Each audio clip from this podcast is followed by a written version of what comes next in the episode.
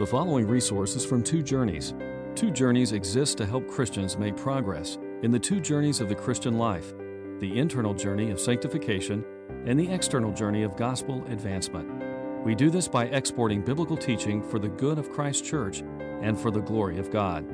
Please visit twojourneys.org for more resources. Again, uh, the Reformation, we're not going to get up that far. Uh, but we're going to take a look at medieval or, or Middle Ages or Dark Ages Christianity uh, today. And it really is ridiculously ambitious to try to cover this thousand years. But we're doing the whole thing in nine weeks, and I'm not going to be here next week. You're going to watch a great video on John Wycliffe, um, which will be well worth your time. It's an award-winning uh, period piece, and you'll enjoy it, I think, and learn a lot. Um, so, but that put you know us even more, you know, uh, with the need to cover this much. Also, even worse, last time I didn't get to Augustine, which we were supposed to cover. So I, am sorry, Brevard, I don't see us doing Nestorianism tonight. So um, any of you interested in Nestorianism, we can talk about that. A very important movement. But I'll tell you, we didn't talk about Origen. There's lots of things. We're just not going to cover it all. But I want to begin by talking about Augustine. And Augustine is a good bridge figure from um, uh, from the early era of the church into the Middle Ages, and really right on to the Reformation.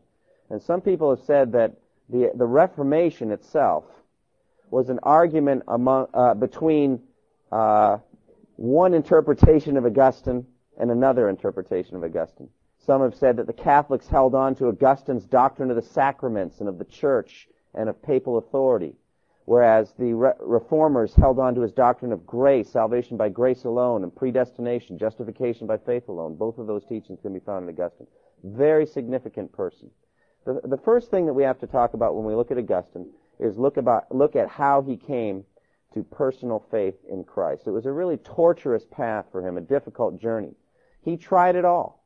He was a scholar. He was an intelligent young man. He was also somewhat of a hedonist. He uh, he was a pleasure seeker. Uh, he fathered a child when he was 18 years old. Uh, they named him Adeodatus, given to God as a gift. Gift to God was the child's name, but fathered by his concubine. Um, you know, some of the same issues we struggle with today he struggled with back then. He said when he came to Carthage, he was burning with lust. It was a big problem in his life, and he didn't know how he could be freed from evil desires. Um, he also was dabbling in a lot of different religions. He was looking at different uh, thought systems, like Manichaeism, which had a radical dualism, good and evil, uh, this kind of thing. Different philosophies that he was trying. Uh, Neoplatonism, looking into the, the philosophies of Plato. Um, but none of it brought him satisfaction. Meanwhile, behind the scenes, he has a godly mother praying for him. Now, what can beat that? Monica praying for him, praying and praying, and his, he had a pagan father, but he had a godly mother, and she was praying and praying for him, and uh, just wrestling with things. He was aware of Christianity, more than aware, but he just couldn't give his life to Christ, wrestling with things. His story is told autobiographically in, in the Confessions brilliantly written. It's written in the second person. He's talking to God the whole time. Then you did this, then you did that, then you spoke to my heart, then you worked this way. It's a prayer. The whole book is a prayer. It's really strong and devotional, the way it's written. Very passionate. And he talks about all the things that God did to bring him to a place of repentance and faith. Uh, the story has been often told about how he came uh, to Christ. He was in a garden and he uh, it was a walled garden, and he was just struggling with various things. And next door, there are some children playing, and they're and they're singing in Latin, "Tolle lege, tolle lege." They're singing this over and over, which was just a game they're playing, but it meant take up and read, take up and read. Well, he thought, well, what is there to take up and read? And he looked around, and there's an open Bible just sitting on a bench in the in the garden, just by chance, of course. And he opens up just by chance to Romans uh, chapter 13, which says, not in drunkenness, lust, orgies, or detestable idolatry, but put on the Lord Jesus Christ, and do not think about how to gratify the desires of the sinful nature. Just by chance, he opens to that passage. Now again, things started to click into place, and he already knew the gospel, but at that moment he had given his life to Christ. And I remember when I preached through Romans, I introduced some, the, the book of Romans has converted more people. It's just incredible what God has done through that book. I'd like to read a couple of excerpts from um, Confessions. the very start is so beautiful, and you get a flavor of Augustine's passion for the Lord uh, in the way he he begins this work. Can any praise be worthy of the Lord's majesty? How magnificent his strength, how inscrutable his wisdom. Man is one of your creatures, O Lord, and his instinct is to praise you. He bears about him the mark of death, the sign of his own sin, to remind him that you thwart the proud. But still, since he is a part of your creation, he wishes to praise you. The thought of you stirs him so deeply that he cannot be content until he praises you. Because you have made us for yourself, O Lord, and our hearts find no peace until they find their rest in you. Isn't that powerful? You have made us for yourself, O Lord, and the heart of man finds no rest until it finds its peace in you. We really are created to praise God. That's what we're made for.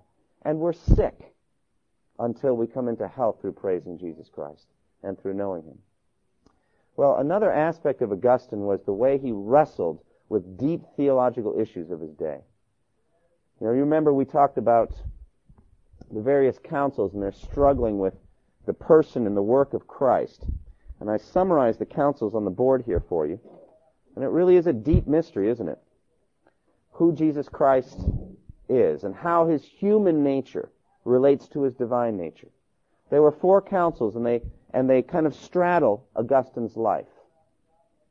And he became one of the chief writers on the doctrine of the Trinity as the councils were working these teachings through. The first we talked about last time, the Council of Nicaea, in which it was established that Jesus Christ was fully divine, as over against the Arians who taught that he was a created being, not fully divine, something below God the Father.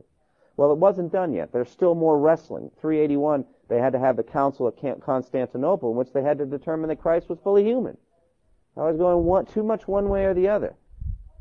And this came with the idea of Docetism, that he only seemed to be human. He actually was a spirit or God, but not truly in the flesh. He was not truly a human being. But they refuted that. So he's fully divine and fully human, but now they're wrestling, well, how do the how do those persons relate to each other? And there were other struggles about that, and so there was another council in 431, basically that he's one person, not two separate persons or some strange thing like that. And then finally, how do those two natures relate within the one person? He is a human and divine in one person. They it all together. And so at Chalcedon 451, the whole doctrine's been worked out, and it hasn't changed since, except by cults false teachers. Augustine just understood this so well and wrote so beautifully on the doctrine of the Trinity. I mean, the whole doctrine of the Trinity comes if you understand all this, but then you've got God the Father. How does it? How does that fit together? And that's where we developed and understood the doctrine of the Trinity. So that was one of the issues he was struggling with and wrestling with. But probably one of the key issues he ever dealt with was the issue of Pelagianism. Pelagianism. Pelagius was a monk, I believe in Ireland, and he basically denied original sin. He denied the idea that we are born sinful in Adam. That human beings have a natural bent towards sin. Now, I don't know how you can deny that. If you took a penny and flipped it up and it landed heads six billion times in a row, wouldn't you think something's wrong with the penny? Alright? And so every person you've ever met, as soon as they understand right from wrong, what do they do? Wrong. Not every time, but every time within the life of a person. It's universal. But Pelagius denied it. He felt that we had complete free will and that we had the ability at any time to choose to do right, at any time to turn to Christ or God, believe in Him freely. There was complete freedom. And so between Pelagius and Augustine, we have the, the beginnings of a debate that's gone on right to this present time. Between predestination, the the uh, the freedom of God, uh, election, all of these things, and free will.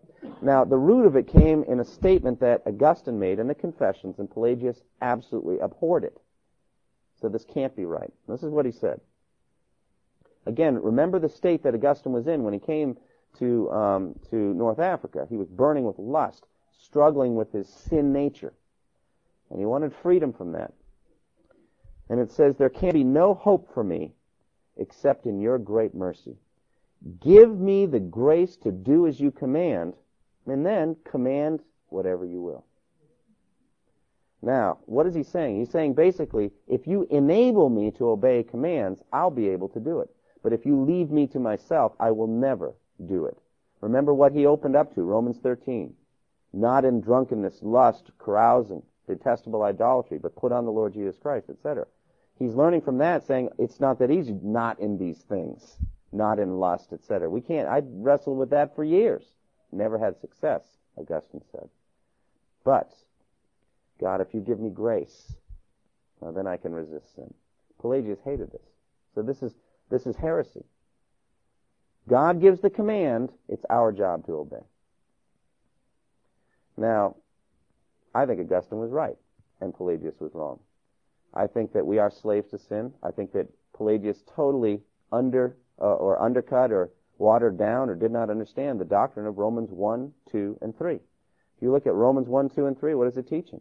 There is no one righteous, no, not one. There is no one who understands, no one who seeks God. All have turned away. We've together become worthless. And then in Romans 7, this, the fact that we're enslaved to sin. Romans 5, that in Adam all of us sinned. Pelagius had a problem with the book of Romans, not with Augustine.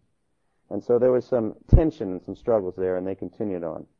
All right, there's more we could say about Augustine, but we need to move on. Um, and I hope in the second half of our church history course to go back and pick up some of the great heroes of the faith and do one per week. So we have a whole time to talk about individuals. I don't know if it's going to be Augustine, but it would be well worth our time. Now, around the time of Augustine's life, something incredibly significant happened, and that is that Rome fell. The city of Rome, the so-called Eternal City, on, uh, on August 24th, 410, was sacked by Alaric and the Goths. And actually, they didn't do much damage at that point. But it was the beginning of a series of sackings of Rome, which ultimately led to its total destruction. So Rome had fallen, and Jerome, the uh, Latin scholar who was living in the Holy Land at the time, Jerome, by the way, is the one who translated the scriptures, Old and New, and the Apocrypha, into Latin. And that became Europe's Bible until the Reformation. It was Jerome that translated the Bible into Latin. Did a good job, excellent job. He was a great scholar, but he had there were some key issues about his translation. We're going to talk about it in two weeks uh, when we talk about the Reformation. Uh, some key issues. But Jerome was a great scholar, but he was destroyed, just devastated by the idea of Rome falling. Didn't understand it. And he says, the world goes to ruin. yes, but in spite of it and to our shame, our sins still live and even prosper. The great city, the capital of the Roman Empire, has been devoured by a great fire, and all over the earth the Romans wander in exile. Churches which were once revered are now but dust and ashes. And that was literally happening. The barbarians were destroying everything. They were destroying culture. They were destroying Christian buildings. They were destroying Greece and Rome and, and everything of value. And so it was a very dark time, a difficult time. Meanwhile, Augustine, interestingly, has to defend Christianity against some pagans, classical pagans, who said that Rome fell because it went Christian. Been less than a hundred years since Constantine had declared himself a Christian. That said, you know, the old pagan gods kept Rome safer than this new Christian God. And so he's got to defend Rome, or defend Christianity, in light of the fall of Rome. And he writes a great book, maybe one of his greatest books, The City of God, to defend the uh, idea that there is a city of God and there's a city of and that the two are intermingled in human history. So that human cities like Rome is not the city of God. There's a separation there. That God is building an eternal city out of believers, people who believe in the Lord Jesus Christ. Meanwhile, there's a city of the devil that continues with its history and does nothing but persecute and attack the city of God. City of God is the first unified theology of history. And uh, just a brilliant work. And in it, he's tracing out all of history and how God is using it. And remember what we talked about last time. Eusebius, who loved Constantine, remember, who called him the 13th apostle. He got too close to Rome. Jerome, I think, too. Others have looked at Rome as the beast of Revelation. All right? he was neither, neither on one side or the other. It was a human city. And within the city, the city of God could be formed. But the city of God was not dependent on a city like Rome. And the city of God would continue even after Rome lay smoldering. He was right. He was right. But we've got these barbarians and they're sweeping through. Many of these barbar- barbarians were converted to Christianity. At first, the false kind of Christianity, namely Arianism, but eventually even that got rooted out thanks to Athanasius, who we talked about, and to just good doctrinal instruction. And so there were many missionaries that went out from Rome, from Roman Christianity, to these barbarians, these pagans, preaching the gospel boldly. One of my favorite stories comes from much later, around the 700s, St. Boniface. Boniface was a, was a Catholic or Roman missionary who went into the woods of Thuringia, Germany, and started preaching the gospel to these barbarian German tribes. Now, the funny thing is, many of us sitting in this room may have ancestors who are among those wild German barbarians. You know, we think of ourselves as so cultured. But uh, anyway, he went in there, and uh, apparently they worshipped sacred oak, the oak of Thor, it was called. Well, Boniface says we got to put an end to this, so he gets an axe and starts chopping at this oak. Now that's boldness. Now it also is maybe stupidity because how long is it going to take to chop a sacred oak down with one axe? I mean, I tried to chop a little tree in my yard down that had been toppled over, but I, you know, was still standing in some way, and it took me about an hour and a half. It was just one of those little loblolly pines and all that. What are you going to do with a sacred oak? And there he is with his axe. Well, no sooner does he start chopping at it than an incredible wind blows through the forest and knocks the, knocks the tree over. Right like that. Now, what do you think these people thought when they saw that? Well, you can imagine there was mass conversion, and there was. And he took that, uh, whether they were truly believers or not, I don't know, but that was an amazing display of the power of God. And then he takes the wood from that oak and he builds a church, and they worship in it. Tremendous story. But these, these heathens and pagans are coming to faith in Christ, at least some kind of faith. I don't know if all of them were genuine uh, believers in Christ. And we're going to get into that as we talk about Christendom and the whole idea of mass conversions and other things. But uh, that was what was going on. Along uh, at this time as well uh, came a strengthening of monasticism. We're going to focus right now on the idea of Benedict of Nursia. Benedict lived a little bit after Augustine, 480 to 543, and he established the rule of Benedict. He was educated in Rome. He was shocked by the immoral lives of his companions, and he left school in his teens and retired to a dark, secluded cave. Does that sound like fun? Go live in a dark, secluded cave. But that's what he did. And so there he was, and he's um, living as a hermit for three years. Well, shortly thereafter, he founds a monastery in a beautiful area of Neapolitan region, northern Italy, between Rome and Naples, uh, Monte Cassino. Um, it was interesting during World War II. They tried to avoid bombing that area because of its historical importance. Beautiful, beautiful mountainous area, and he established um, a monastery there. But even more important, he composed the Benedictine rule. If you turn the page, on, on page two, uh, these are the four points of the Benedictine rule, and this became the foundation to all the other monastic orders. They all took their starting place from Benedict. And the four points were number one, organization. At the head of each monastery was an abbot who was in charge. And there were sub rules behind this, but this was kind of the main heading. Organization and authority. Number two, a threefold vow. First of the three vows, perpetual obedience to the order. Number two, voluntary poverty and celibacy. And number three, obedience to a superior. That was kind of like mentoring. You'd have somebody who would be uh, a mentor to you. Uh, ultimately, kind of came to be known as a father confessor or a personal confessor, somebody you'd meet with who would help you along. Number three, Exercise. They worked hard. Manual labor. Educational instruction. Worship. Meditation. Study. This was important too for the preservation of, of um, books and learning during the so-called Dark Ages. Because Benedict was committed to learning, so the monks were committed to learning, and they were committed to copying the Bible more than anything, but also other works of ancient literature. And so we can thank Benedict and, uh, and the monks for preserving a candle of learning during the so-called Dark Ages when these Germanic hordes are sweeping across Europe, one after another after another, destroying everything. And then fourth was simplicity. Simplicity must govern every area of life. The Benedictine order became the model for all following monastic orders, and there was great influence, as I've said, through the copying of scriptures and other books. The third important aspect of this time is the rise of the papacy, the Pope. Now, before this time, the Pope was really just Bishop of Rome. Bishop of Rome was one uh, among equals.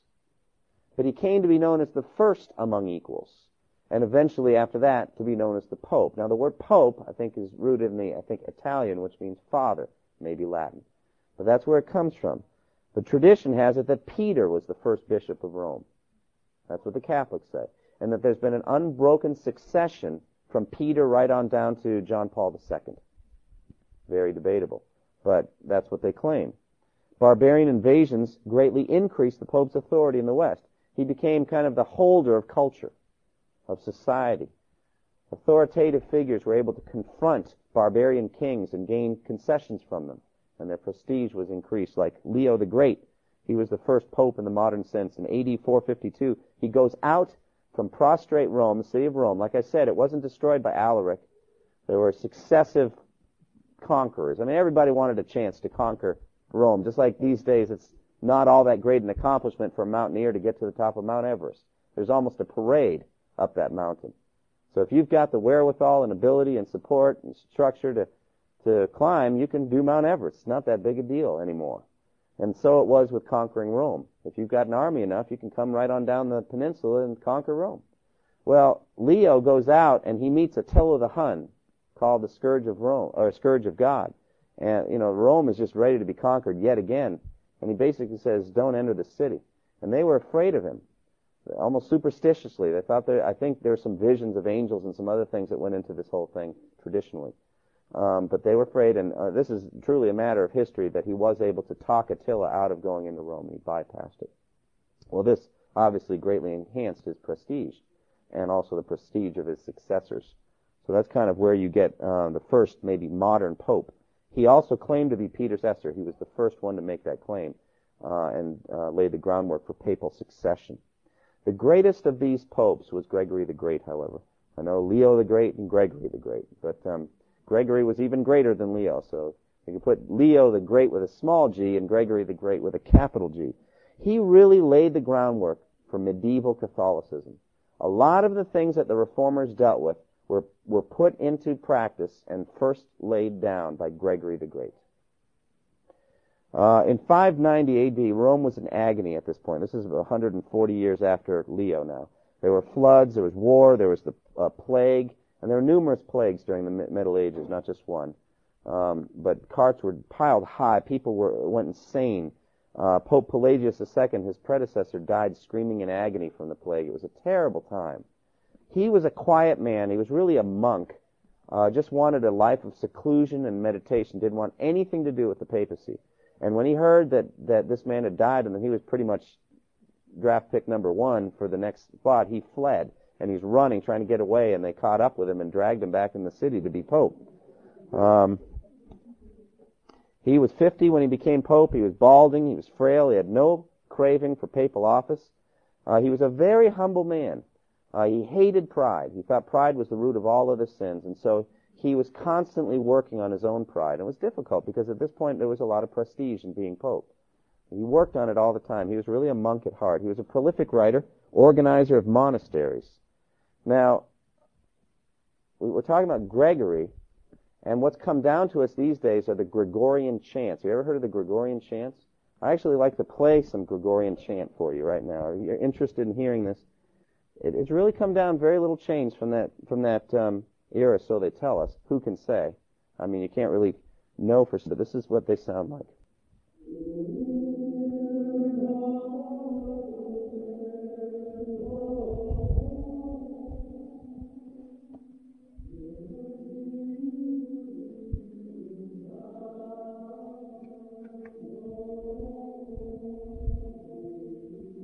Can you hear that? Eerie, isn't it? For those of you that are interested, you can get a monk habit brown hooded pullover for 1995 from Angel CDs. Uh, if any of you are interested in that, I think it's kind of tacky because it says chant on the front with angel under it. But if you'd like a Benedictine or a Gregorian chant robe, see me afterwards and you can get down the information. So anyway, that's come out, and they've got another CD after that. But those Gregorian chants have come down pretty much unchanged from Gregory. Um, he also is the fountain of a great deal of error, in my opinion. Um, a lot of things came down through him. He established, for example, tradition on a par with Scripture. He just wanted to follow Augustine. Augustine was his hero. So Augustine had a had a, um, an energetic, fertile mind, just always thinking about things, and just wrote incredible amounts of stuff. So in with that, that's a bad combination, okay? Because it means just any speculation, anything that you're just kind of playing with, it's down in print, and it clearly contradicts something else written some other place, but there's no way you can know that because they didn't have search engines or CD-ROMs back then. I mean, and as someone once said, if anyone claims to have read all of Augustine, he's a liar. And that's true. I mean, the guy wrote unbelievable amounts of stuff. Well, Gregory really honored and idolized Augustine. And Augustine speculated, for example, that it might be uh, that after death, some people who aren't fully ready for heaven might be might wait in an antechamber and be purged of their sins. And that came to be known as what? Purgatory. That ends up being huge. And uh, he was the first that really kind of codified that. Uh, there's a story on purgatory that Gregory himself told. A certain monk died in sin, wasn't ready for heaven. His abbot, who turned out to be Gregory himself, ordered that daily masses be said on, on his behalf. Um, after a while, his soul appeared to a brother after 30 days, declaring he was now free from purgatory and could go on to heaven. From then on, 30-day masses were said to be sufficient to purge generally pious people. This is not a joke. This is what happened. It was a vision. It was kind of established after that. So you'd say masses for a month for a dead person, hopefully to free them from purgatory. Um, there are other problems. For example, he set aside the Augustinian emphasis on grace, predestination, election. He didn't totally go toward Pelagius. He became what we could call semi-Pelagian. And the Roman Catholic Church has been semi-Pelagian ever since, right up to this present day. They missed the boat. Luther tried to bring them back to their true Augustinian roots, and they missed it by excommunicating Luther. They stayed with semi-Pelagianism, a focus on human effort, human activity, human good works. And that traced back to Gregory establishing that. What you want to do is you want to try to find how we can approach God. And so therefore we're going to get the idea of penance contrition, confession, good works done, uh, various things, and it became a root of a whole system of medieval Catholicism. Gregory was the, the root of it. So we get original sin and free will. He sought a middle course, therefore, between Augustine and Pelagius on that, and a focus on human good works. He also brought in the idea of saints in heaven. Now, the Bible calls a saint, who, who's a saint according to the Bible? A believer in Jesus Christ.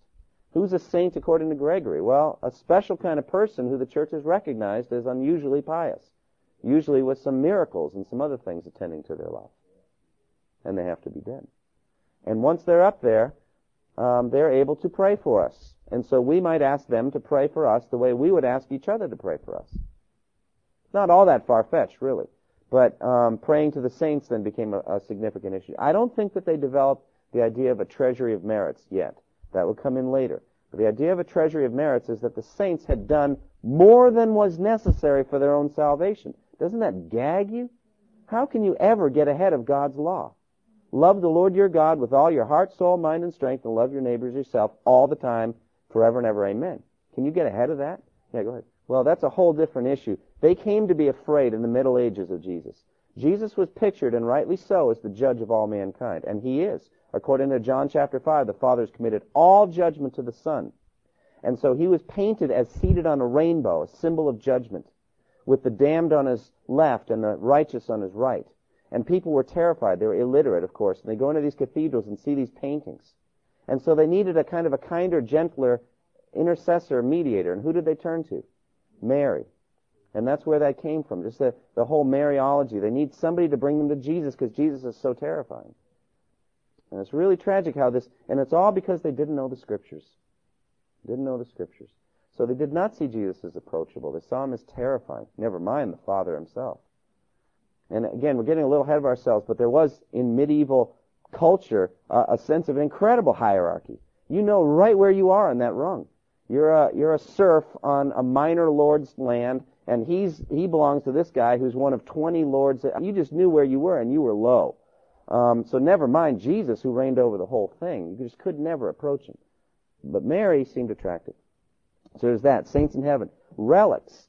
Which are pieces of bone and other things that were said to have certain miraculous powers.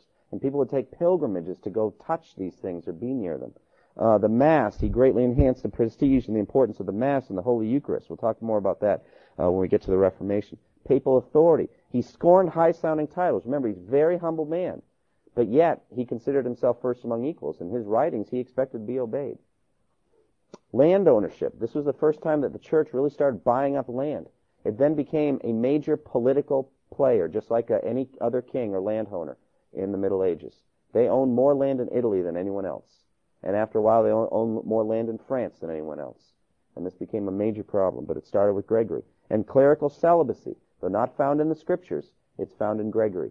So all priests had to be celibate. No, no wives. Episcopal succession. All bishops had to be ordained by previous bishops, and so that lent to the whole idea of papal succession. And then the growth of monasticism, and the Gregorian chants, which we just read. Now, another major impact on this, on the Middle Ages, were the Islamic conquests. Around this time, a um, uh, what do you call him? Arabic camel trader, and that's what he was. Um, was in business with an elderly widow who he eventually married, named Muhammad. Was poking around in the in the re- region near the Holy Land uh, in Arabia. He was familiar with Judaism and with a perverse form of Christianity, a kind of a Christian um, sect or perhaps even cult. He did not have a right understanding of Christianity. He thought, for example, that the Trinity was uh, Joseph, Mary, and Jesus, I believe. He did not understand the Trinity properly. Um, so obviously, if somebody had gotten to him and preached the true gospel, we might not have, never have had Islam. And is, Islam, the Islamic countries, represent the majority of the work yet to be done in the Great Commission by far. That's where most of the unbelievers are. And I think the what we're about to cover will explain some of it. Um, but he went to Mecca.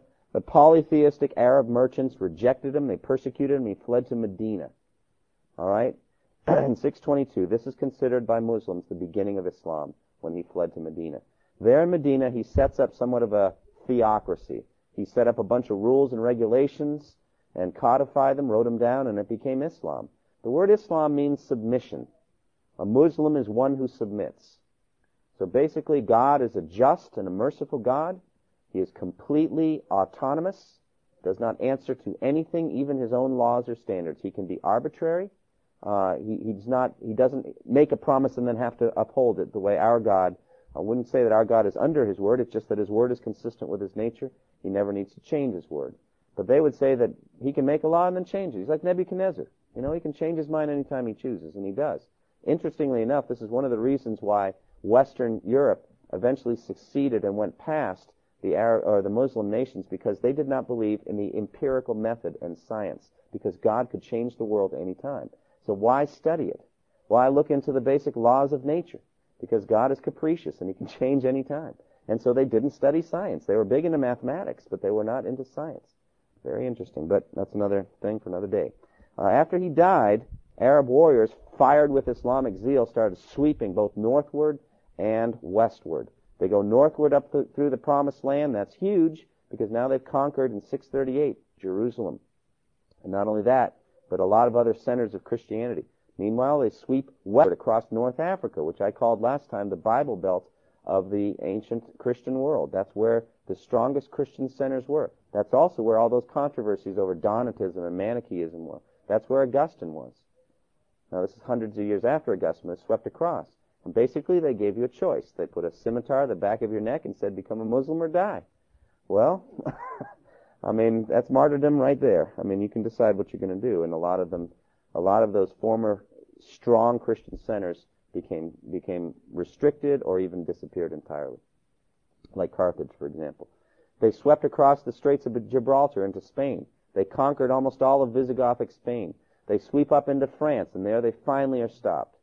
At one of the most critical battles in the history of the of the uh, of Europe, Charles Martel, who's Charlemagne's grandfather, stops them at the Battle of Tours, and they're pushed back into Spain. And eventually they start receding and receding and receding and receding, and finally, under Ferdinand and Isabella, who also commissioned a little uh, ex- exploration out, you know, out west across the ocean, uh, they they are able to push the the Moors completely out of Spain because of their marriage and their power in, in their marriage together. Um, significance of this: many ancient centers of Christianity were now Muslim. Jerusalem, Antioch, Damascus, Alexandria, Carthage. Many of these areas, Christianity ceased growing or disappeared entirely.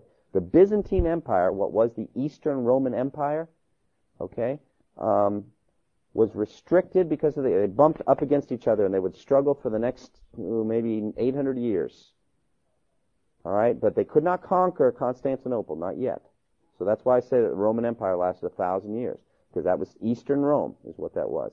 But what happened was a lot of these vigorous centers like Alexandria and all these, they were places of learning and theology. They were holding Byzantine or Eastern Christianity back from strange ideas. And once the Muslims swept in there, it was like the tether was cut and Eastern Orthodoxy became strange. And it's been odd ever since. There ended up being a split between East and West. You know, Eastern Orthodoxy, the Russian Orthodox Church and all that. That's why we consider Russia a country that needs to be evangelized. Well, that's all those roots happened at that point. Geography of Christianity totally changed, no longer centered around Mediterranean, uh, centered more in Europe, and then Eastern Christianity became more and more isolated. All right, what happened next in Europe was the Carolingian Empire. Charles Martel's grandson was Charlemagne. Charlemagne, in the year 800, Christmas Day, was crowned by the Pope to be emperor, what they called Holy Roman Emperor. All right, so he chose one of the kings and he was the most powerful king. He was the king of the Franks, and he was made emperor over that whole central region of Europe. And that continued right on into the time of the Reformation. And it started a whole kind of interesting dance between the papacy, papal authority, and then whatever king seemed to be in line next to be the next Holy Roman Emperor. And so there's a real mingling of church and state here. Lots of political intrigue. Lots of exciting times. Who's going to pay who what and, and how it's going to work. It also was an influence on who would become the next pope. Kings would kind of maneuver their candidates. Very interesting time. Um, Charlemagne was a was an was an amazing man. He himself was not well educated, but he was a patron of learning. Education revived, revived under his rule. Um, in 784, he had conquered the Frisians and Saxons and had them forcibly baptized. So not much difference at that point between Charlemagne and the mullahs that are sweeping across North Africa. It's kind of how it was done back then. Convert or die. Um, now, again, I, to- I told you this from the very beginning. If, if the church had understood Jesus' statement in front of Pontius Pilate, my kingdom is not of this world. If it were, my servants would have fought to prevent me from being handed over to you, but as it is, my kingdom is from another place. None of this would have happened. And it really stems from Constantine. From that point on, there was major confusion about the relationship between the state and the church and the role of the sword in particular on how Christianity advances. This leads us into feudalism in the Holy Roman Empire. There are various aspects of feudalism. First is that land became the main source of wealth, not anything else. If you had land, you were wealthy. If you didn't, you were nothing. It's really that simple. And therefore, kings and lords paid for services by granting authority over lands to loyal servants. And that's where feudalism or vassalism came from. Basically, you got your land from somebody and he was your patron. He'd protect you. He'd watch over you. You'd render him service. There'd be a kind of a covenant relationship there. Meanwhile, you might take smaller portions of your land and give them to serfs, and they'd farm your land. And in return, you'd protect them with your soldiers, um, and they could live there and eat off the land as well. That's how, it was a whole hierarchy up and down, and it was all on who controlled the land. Uh, with feudalism, uh, it also affected, if you look at number four on page five, church lands and posts. Abbeys, monasteries, the papacy, they held a lot of land. Therefore, they end up being a major political player. And it also was a lot of intrigue as to who would replace an abbot or an abbotess or a bishop when that person was dying. Became very politicized because they had land and therefore they had power. Also, there was a fragmentation. Vassal landowners could suddenly change loyalties and go over to another more powerful king. And there was a constant fluctuation of this kind of swirling all the time who's allied with who. That's why the Middle Ages history is kind of hard to study, because there's always this fragmentation, fragmentation. It may even be some of what Daniel was talking about in chapter 2 about the feet and the clay and, and that it's not bound together well. The Roman Empire kind of went off into that state at that point. There was not a strong mingling. Now, I'm not going to get into Daniel 2, but that is very much was like in the Middle Ages. A lot of fragmentation. Nothing really adhered one to another for a long time. After Charlemagne, there was a series of Holy Roman emperors chosen by intricate means with greater or less influence and authority depending on, on uh, political circumstances. We're going to skip C. We're not going to talk about it. Papal decay. Uh, the crowning of Charlemagne by Pope Leo III put the papacy in an ambiguous position. Who's going to be more powerful now? Holy Roman Emperor or the Pope? And so eventually, uh, at least at that point, the papacy decayed in its um, in its power. There's other things in there you can read later. That's too interesting to skip. The Cadaveric Council. This is a good example of how bad the papacy was at this point. This is around the year 900. Pope Stephen VI was presiding over this council. He disinterred one of his predecessors, Formosus, Pope Formosus, dressed him in his papal robes, displayed him in the streets, tried him in papal court, found him guilty of multitude of crimes, dismembered him, and then threw him in the Tiber River. That's kind of what the papacy was doing around the year 900. So that's kind of a literal example of papal decay. Uh, just a little joke. Um, but it was really bad. Um, their, their authority was greatly diminished at that point. At one point in the year 1045, three men simultaneously had an equal claim to the papacy. They all claimed to be pope. All three were deposed by a certain King Henry III of Germany. Uh, he gathered a council which he manipulated to name Clement II pope. Co- Clement II, what do you know, turns around and crowns him Holy Roman Emperor. So that's kind of how that works. One hand washes the other. Thus, violence, corruption, and intrigue characterized the last stages of the Carolingian era. So then we have what's known as a Christian society. Yes. We had some monastic reform um, during the, uh, during this time. Christendom, by the way, is an interesting idea. It's like a blending of Christianity and kingdom. It's really a word that represents the mingling of church and state. Christendom. And that became a word that symbolizes the Middle Ages at that point. Now, monastic reform, Benedict's rule gradually became ignored. Bernard of Clairvaux came in, and he taught that the contemplative life was superior uh, to the life of a, a laboring life. He was a pious mystic, and he wrote such hymns as Jesus, thou joy of loving hearts, O sacred head now wounded, and Jesus, the very thought of thee. These are beautiful hymns.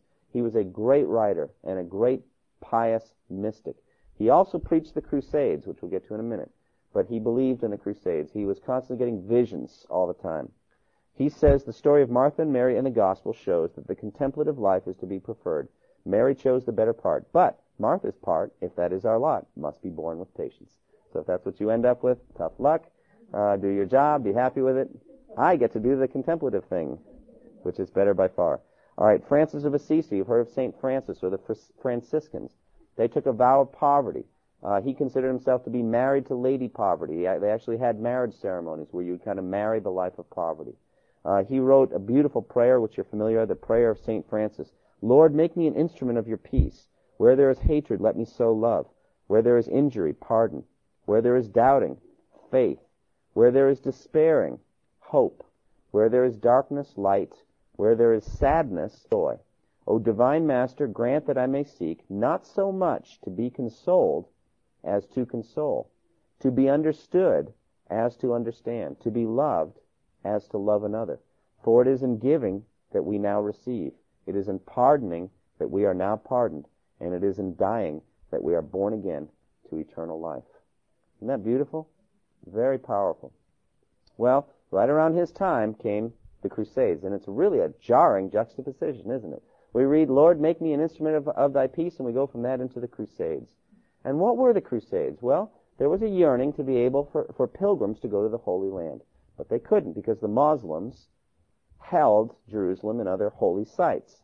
And so there started to be some nationalistic furor and a desire to rouse armies and go down and reconquer the Holy Land from the infidels, the Muslims. So they would, they went down, they gathered strength little by little. Pope Urban, Urban, sorry, Urban II in 1095 said this, I say, say it to those that are present.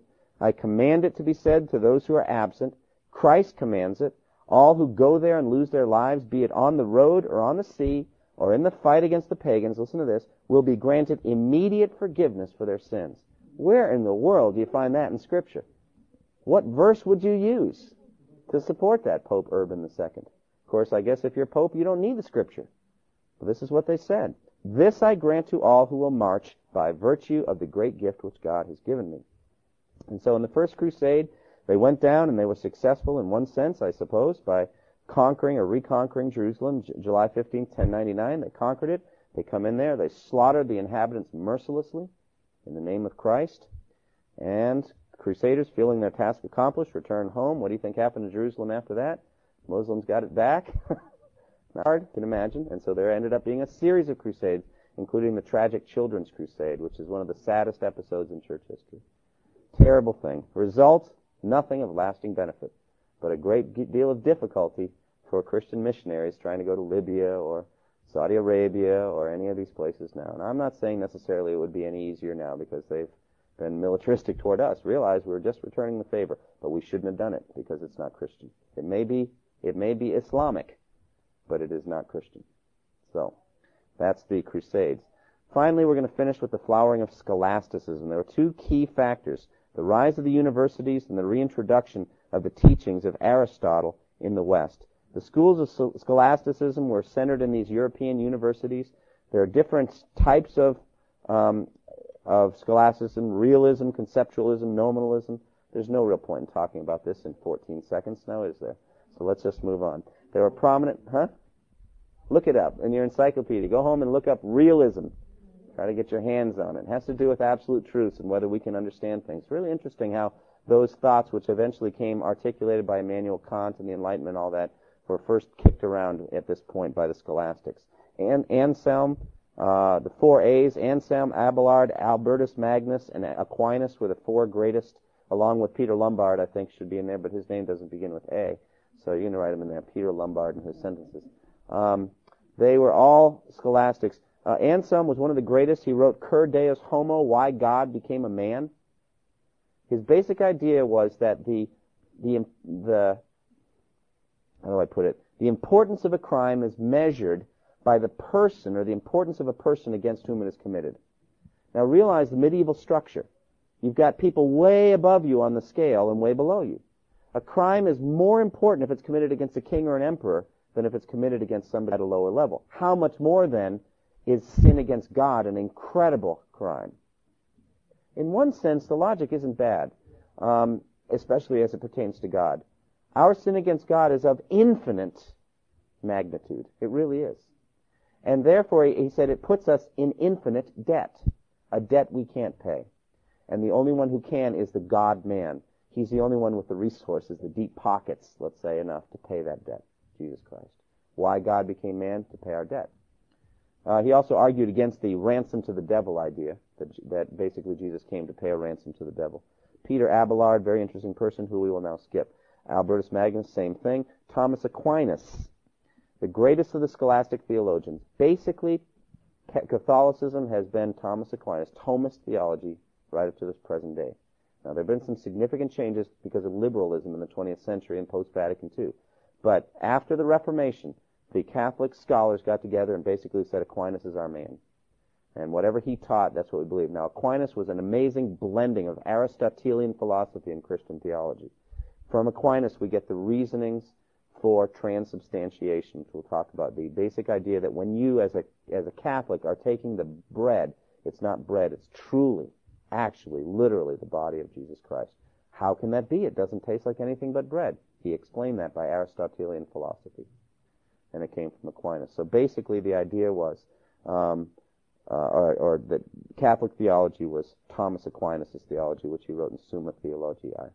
Now, in the late Middle Ages, we have a, a number of things that uh, started to prepare for the Reformation.